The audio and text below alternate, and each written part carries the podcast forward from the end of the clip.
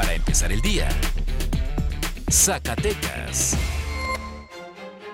Buenos días, martes 12 de mayo del 2020, momento de la información para empezar el día con Mega Noticias Zacatecas. El gobierno de Zacatecas informó que durante el arranque del programa Hoy no circula el domingo 10 de mayo, se detuvieron un total de 143 vehículos en la zona conurbada Zacatecas-Guadalupe. Las unidades fueron retenidas por un total de 48 horas. Al término de este plazo, los propietarios podrán recogerlos sin costo económico alguno en la pensión correspondiente.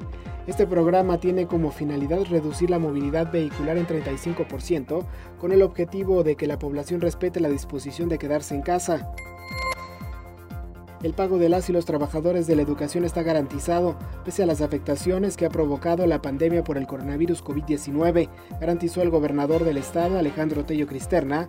Sin importar si el personal pertenece al ramo federal o estatal, está garantizado al 100% el pago de sus prestaciones económicas.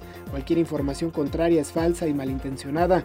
Mi compromiso con la educación y los maestros es total y lo he cumplido con hechos, expuso.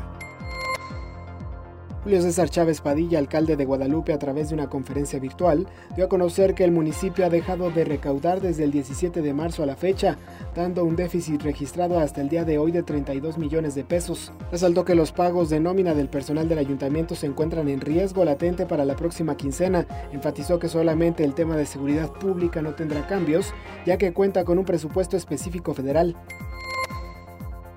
El ejército mexicano informó que el pasado 6 de mayo fueron localizados y destruidos tres secaderos de hierba con características propias de la marihuana, además de un plantío de la misma hierba durante reconocimientos terrestres a inmediaciones del poblado Mesa de las Abejas, municipio de Ixtlahuacan del Río, en la zona limítrofe Zacatecas, Jalisco. La mañana del domingo se encontró un cuerpo sin vida en la carretera a La Bufa, cerca de la Glorieta Nueva. El hecho fue reportado a través del sistema de emergencias 911. De acuerdo a la información proporcionada por la Vocería de Seguridad Pública, el cuerpo continúa sin ser identificado, pero al parecer falleció debido a un golpe en la cabeza. Además se encontró una cartulina con un mensaje de un grupo delictivo. Ahora usted ya está bien informado para empezar el día con Mega Noticias Zacatecas.